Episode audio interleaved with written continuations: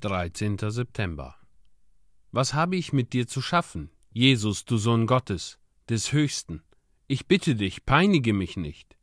Lukas Kapitel 8, Vers 28.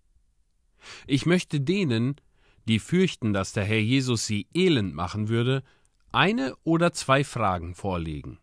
Seid bitte offen und ehrlich. Ihr fürchtet also, elend zu werden. Seid ihr denn in diesem Augenblick so sehr glücklich? Ihr fürchtet, wenn ihr Christus annehmt, trübselig zu werden? Nun sagt mir aber, seid ihr in diesem Augenblick so voller Freude, so außerordentlich glücklich, dass ihr fürchtet, euer kleines Paradies zerstört zu sehen? Ich habe meine Zweifel über diese eure reizenden Vergnügungen.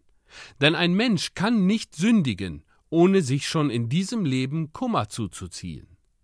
Die, welche lügen, fluchen, schwören und Gott vergessen, finden nicht so viel Freude, wie sie vorgeben. Ihr, die ihr über den Glauben jammert, als sei er eine trübselige Sache, ihr seid im Allgemeinen Heuchler. Darum lasst mich euch die einfache Wahrheit sagen.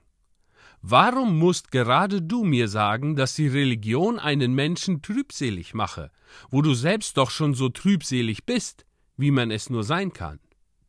Wenn du mit nüchternem Verstand darüber nachdenkst, was du bist und wohin du gehst, so weißt du recht gut, dass dich nichts elender machen kann, als du schon bist, und dass du jetzt so traurig bist, wie du es nur sein kannst.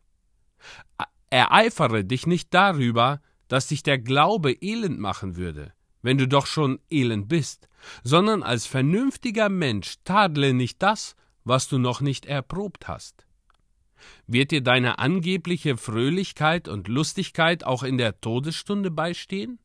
Werden dir die weltlichen Vergnügungen in der anderen Welt Trost gewähren? Werden diese Freuden ein Kissen für deinen schmerzenden Kopf in der Hölle sein? Du weißt recht gut, dass es nicht so ist.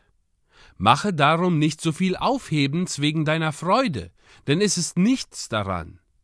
Wenn dir der Glaube an Jesus Christus alle diese Freuden nimmt, so nimmt er dir nur Böses, und du solltest dich freuen, dies loszuwerden.